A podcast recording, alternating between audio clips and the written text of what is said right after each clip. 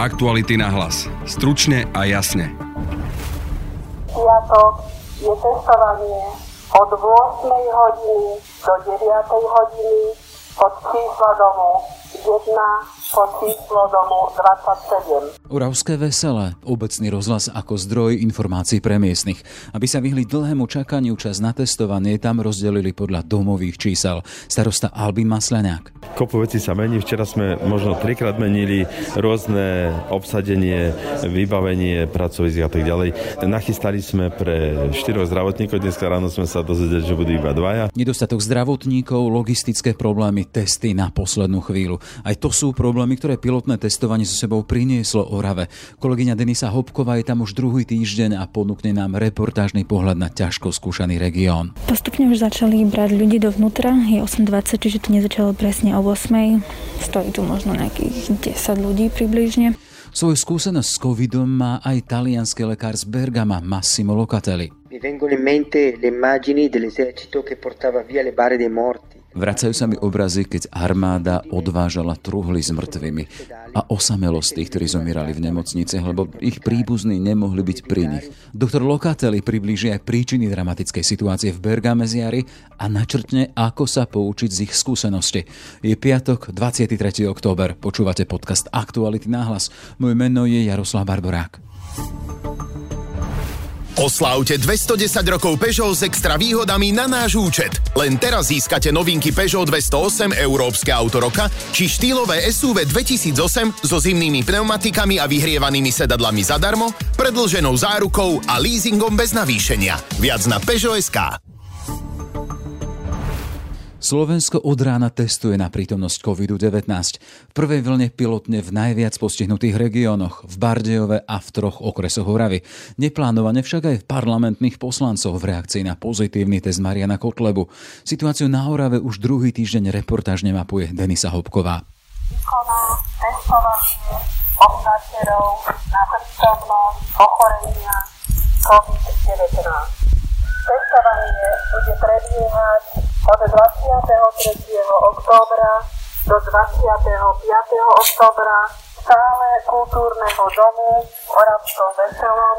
Zajtra, to je piatok, je testovanie od 8. hodiny do 9. hodiny od čísla domu 1 po číslo domu 27.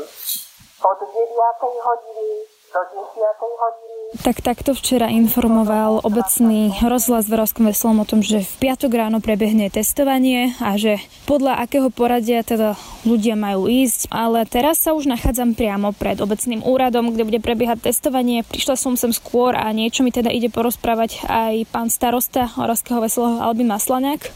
Ja mám teraz pri sebe starostu obca Rovské veselé Albina Maslaniaka, s ktorým som sa rozprávala aj v stredu o prípravách.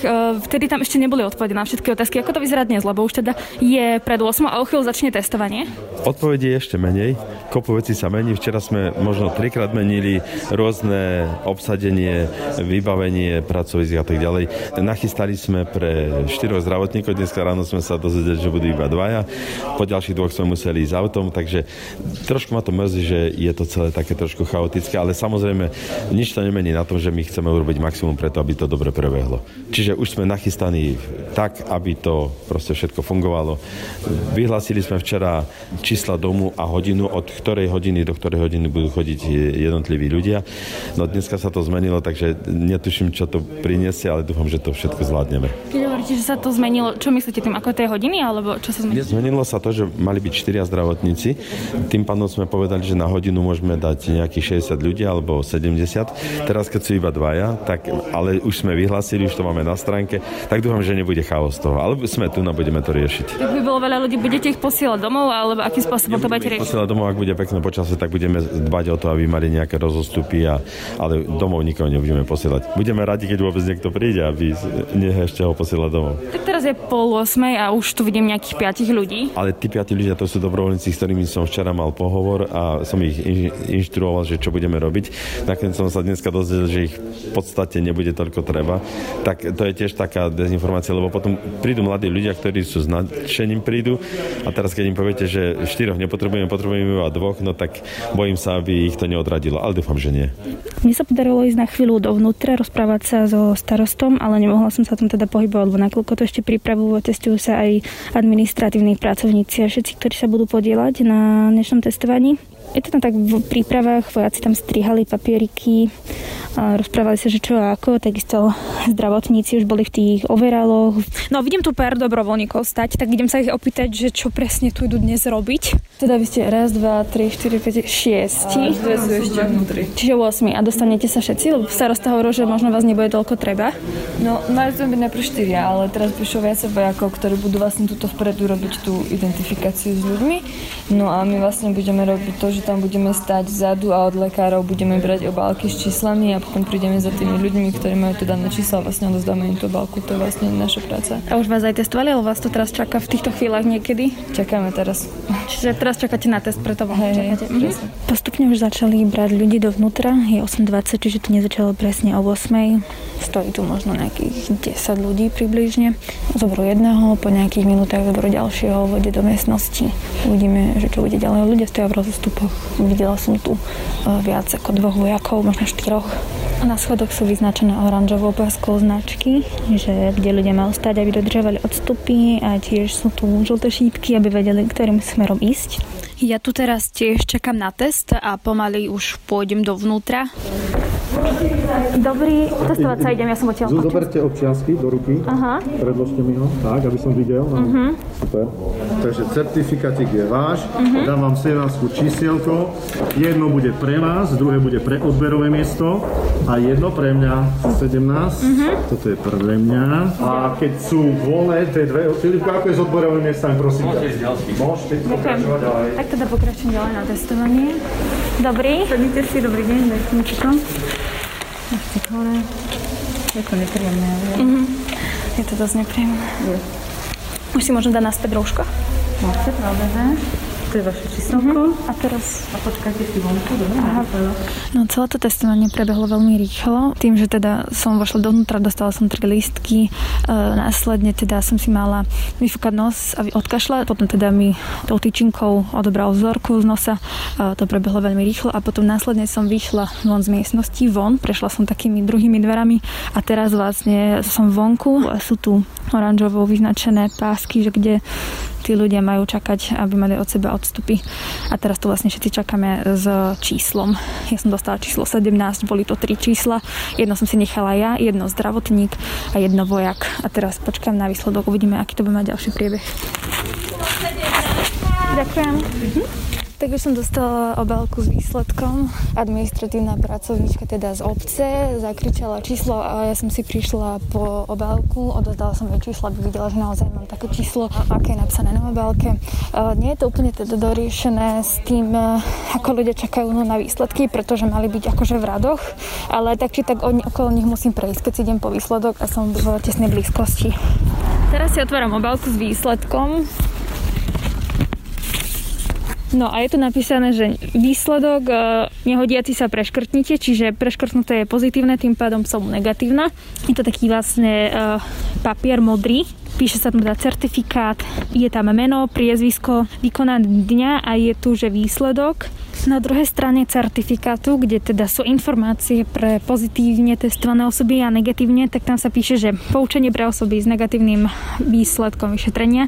Odporúčame vám opätovne sa zúčastniť testovania o 7 dní, nakoľko môžete byť v štádiu ochorenia, kedy sa infekcia v teste ešte neprijavila. Budeme sa tešiť na vašu účasť. No a poučenie pre osoby s pozitívnym výsledkom vyšetrenia a osoby žijúce s nimi v jednej domácnosti sú, že počas obdobia 10 dní od vyšetrenia s pozitívnym výsledkom vyšetrenia e, osoba dodržiava izoláciu v domácom alebo v inom vhodnom ubytovaní, opatrenie zamerané na obmedzenie fyzického kontaktu, vrátanie nepríjmania cudzie osoby v obydli, respektíve objekte určenom na izoláciu, zákaz stretávania sa s inými osobami okrem osôb spoločnej domácnosti, zákaz cestovania v karanténe, sú súčasne všetky úzke kontakty s pozitívnym na COVID-19, najmä osoby žijúce v spoločnej domácnosti.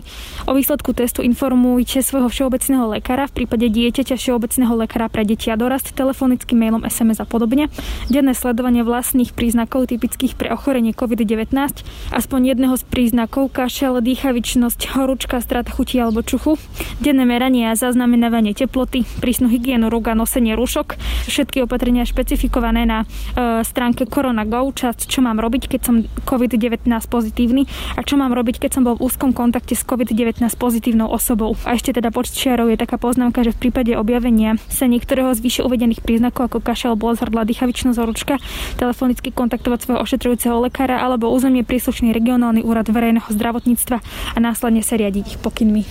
Ja sa teraz nachádzam v námestove, kde sa teda rovnako testuje a je to na viacerých miestach, ako sú teda školy, ale aj teda kultúrny dom. No a idem sa pozrieť na to, že či sú tu rady a aké skúsenosti majú ľudia pri testovaní. Teraz som pred kultúrnym domom, kde ľudia čakajú ešte na to, že sa pôjdu otestovať, ale vyzerá to tak, že vojak a jeden a policajt ich poslali, nech idú domov, alebo nech prídu neskôr, lebo nakoľko teda bude obedná prestávka a teda ľudia tu ešte čakajú na výsledky. Dobrý deň, môžem sa opýtať, ja som Denisa Obková z redakcie Aktuality SK. Vy teraz čakáte na výsledok testu? Uh-huh. Povedali 15-20 minút. A ako prebehol ten test? Hrozne. Prečo? Není to príjemné do toho nosa šprtať. A ten zvyšok, že keď ste tam išli a to, že ste sa napríklad museli odkašľať si vyfúkať no, že to všetko prebehlo v pohode? Ja som si neodkašľala, ani som si nás nefúkala. Čiže nikto vám nepovedal, že to máte urobiť? Mm-hmm. Dobre, a prečo ste sa rozhodli zúčastniť testu? Lebo som predavačka chodím do roboty. Takže chcete uh, mať, uh, vedieť, že máte negatívny áno. test, keď komunikujete s ľuďmi? Áno, áno, áno. A aké ste mali pocit toho testovania, ako to prebehlo? Veľmi dobre to prebehlo, výborne organizované. Čiže ste sa, ne, nebol tam chaos, nestrácali ste sa, vedeli ste, čo máte robiť? Absolútne, áno. A na výsledok testu čakáte ako dlho teraz? Už aj 10-15 minút, tak nejako. Uh-huh. A prečo ste sa rozhodli zatestovať? E, lebo ako zdravotník som bol zrejme v kontakte, musel som byť aj s nejakými nakazenými. A ináč ja som posledne zakašľal pred týždňom, keď mi zabehlo jedlo. No a rovnako ako na Orave sa dnes testuje aj v okrese Bardejov. E, nachádza sa tam náš kolega Rudo Sivý, ktorý teda informuje o tom, ako to tam prebieha. A napríklad teda v Bardejove bol ráno problém s otvorením testovacích miestností. Namiesto plánovaných 14 sa podarilo včas otvoriť iba dve. No a napríklad o 10. hodine sa tam vytvoril rád vyše stovky ľudí. E, rovnako napríklad uviedla pre tlačovú agentúru Slovenska starostka obce Kurov v Bardejovskom okrese Maria Špírková, že teda do obce neprišli prišli na piatkové testovanie dobrovoľní zdravotníci. A testovanie teda vykonáva zdravotník príslušných ozbrojených síl. Viac informácií o testovaní prinášame v našich online a na webe Aktuality.sk. Testovanie na Orave a v Bardejove je pilotným. Už o týždeň ho absolvuje celá krajina. S covidom zápasia všetky okolité krajiny. Niektoré si prešli dramatické chvíle už na jar. Medzi najpostihnutejšie patrilo Taliansko s regiónom okolo mesta Bergamo. Podľa oficiálnych štatistík tam vtedy zahynulo približne 6 tisíc ľudí. Niektoré odhady sú ešte vyššie. V prvej línii tam vtedy slúžil lekár Massimo Locatelli. Peter Bardy sa s ním rozprával aj o tom, ako môže príklad Talianska s riešením situácie pomôcť Slovensku. Rozhovor začal otázkou, aké sú jeho prvé myšlienky, keď mu niekto pripomenie jar tohto roku. Prvé, čo mi napadne, je utrpenie, ktoré postihlo doslova celé obyvateľstvo. Ako lekár mám vnímanie zdravotníka, ktorý sa snaží riešiť utrpenie chorého pacienta. Tu však nešlo o jednotlivcov. V krátkom čase sa to rozšírilo na celé mesto, provinciu a celý región Lombardie. Vracajú sa mi obrazy, keď armáda odvážala truhly s mŕtvými a osamelosť tých, ktorí zomierali v nemocnice, lebo ich príbuzní nemohli byť pri nich, aby sa predišlo ďalším nákazám. Deti, manželky, manželie, ktorí sa nemohli rozlúčiť so svojimi najbližšími. Mnohí vtedy zomierali osamelí. A potom tie stovky transparentov a nápisov na balkónoch, ktoré vyzývali obyvateľstvo, aby sa nepodalo. Rovnako mesta, ktoré sa počas karantény premenili na mesta duchov. Správy, ktoré na jar prichádzali na Slovensko, hovorili aj o neľahkej situácii mnohých lekárov, ktorí boli postavení pred dramatickú voľbu, koho liečiť a koho nie, predovšetkým vzhľadom na kapacitu nemocníc, ktoré boli v koncoch. Zachrániť mladého človeka a nechať starého tak. Keď sa v mysli vrátite k týmto situáciám, čo sa vám vybaví? Boli ste konfrontovaní osobne s touto situáciou? E. Som si istý, že každý zdravotník postupoval podľa svojho svedomia a vedeckých poznatkov. Osobne sa považujem za šťastného, že som nebol postavený do situácií, ktoré opisujete. Všetci lekári a zdravotný personál pracovali v zmenách, ktoré boli až zničujúce. Cieľom bolo zabezpečiť každému jednému pacientovi správnu a potrebnú terapiu. A skutočne aj verím, že sa to podarilo, pretože v istom momente počet pacientov prevýšil možnosti nemocnic, ktoré mali garantovať ich záchranu. V takých situáciách prichádzajú myšlienky o zmysle života. Je to aj váš prípad? Aké odpovedi ste sa prepracovali pre seba samého? Il valore della vita è il valore assolutamente più importante. Hodnota života je v každom prípade tou absolútne najdôležitejšou. Žiaľ, po takejto skúsenosti sa javí ako absolútne najneistejšia. Smutné počítanie nových nakazených a mŕtvych iste nemôže vzbudzovať optimizmus.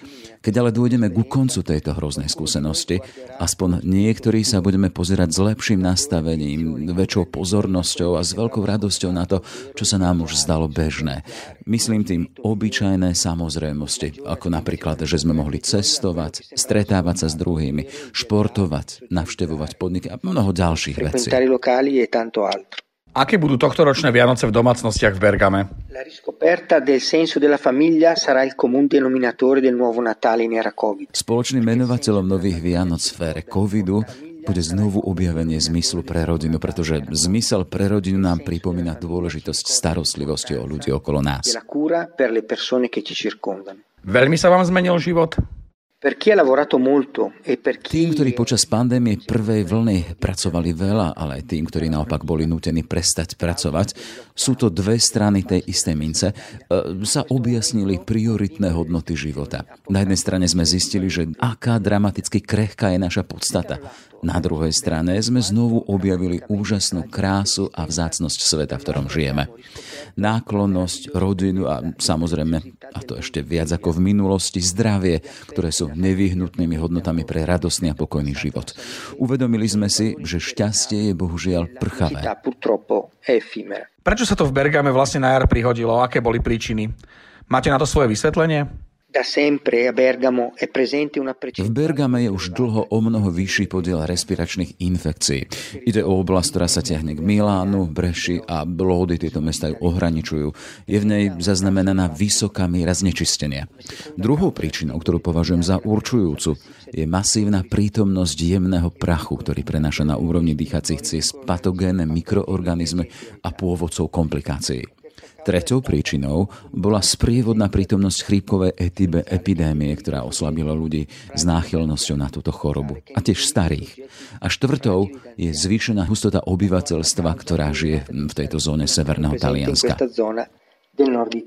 Sú vysvetlením aj argumenty typu, že v Bergame je podstatne vyšší vekový priemer obyvateľstva a ľudia tam žijú dlhšie?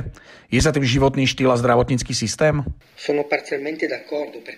Zhodujem sa s tým len čiastočne, pretože vekový priemer v regiónoch, ktoré boli postihnuté menej, je vyšší a zdravotnícky systém v nich je na horšej úrovni. Je ale evidentné, že priemer postihnutého obyvateľstva a obete predstavovali výsek skupiny tých najstarších, teda tých nad 80 rokov over 80. Na Slovensku sa situácia zhoršuje práve teraz. Na jar sme zaznamenávali denne 20 až 30 prípadov, najviac niečo vyše 100. Aktuálne už denný prírastok prevyšuje 2000. Problémom sa javia aj mladší ľudia, ktorí akoby nebrali situáciu vážne. Šíria sa tiež názory, že COVID nie je nebezpečný pre ľudí v mladom veku a v strednom veku. Akú skúsenosť ponúka v tejto súvislosti Bergamo? Vývoj choroby u vás na Slovensku odzrkadluje to, čo sa dialo u nás. Mladší ľudia aj s pozitívnym vírusom nevykazujú také vážne symptómy, že by sa covidu báli.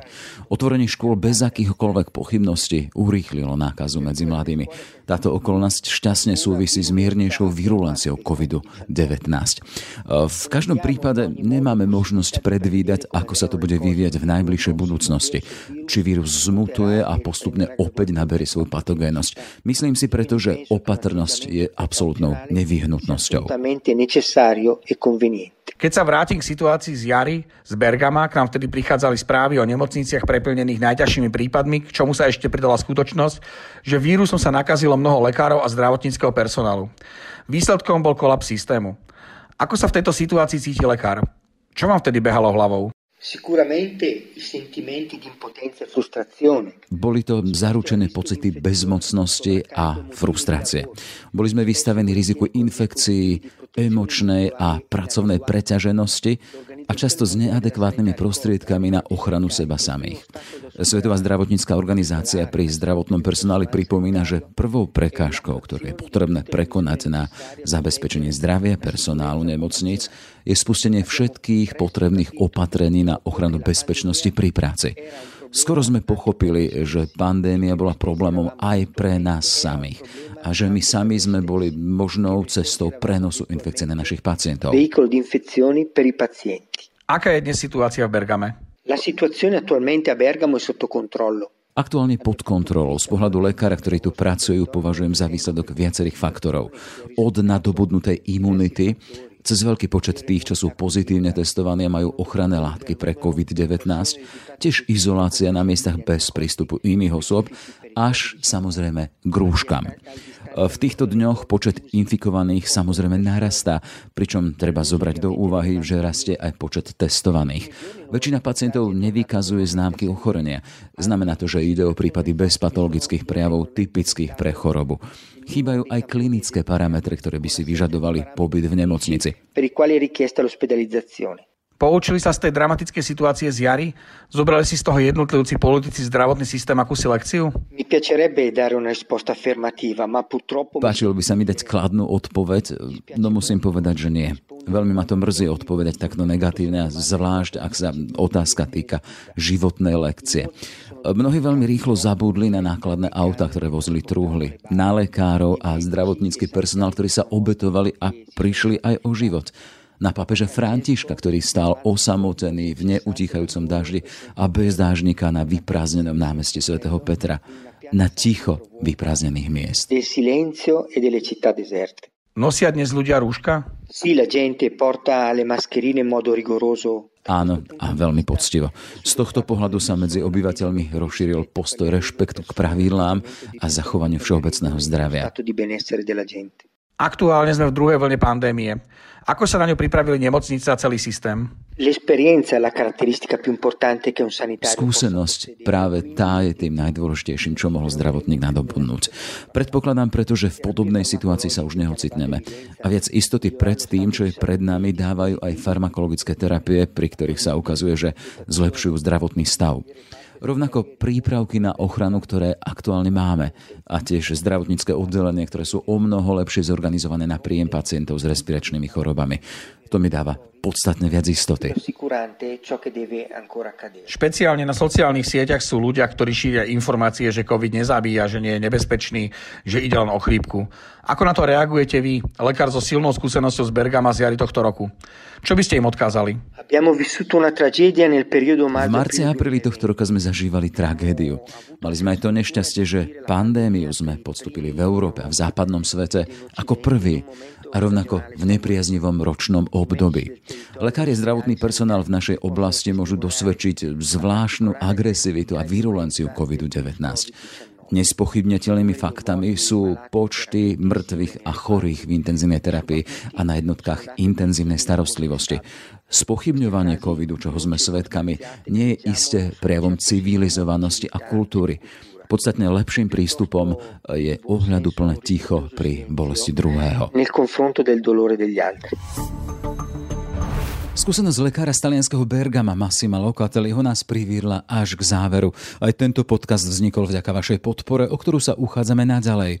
Už sumou 99 centov na týždeň nás môžete podporiť na našom VBC službu Actuality Plus. Spolupracovali Denisa Hopková, Peter Bárdy a Matej Ohrablo. Pekný deň želá Jaroslav Barborák. Aktuality na hlas. Stručne a jasne.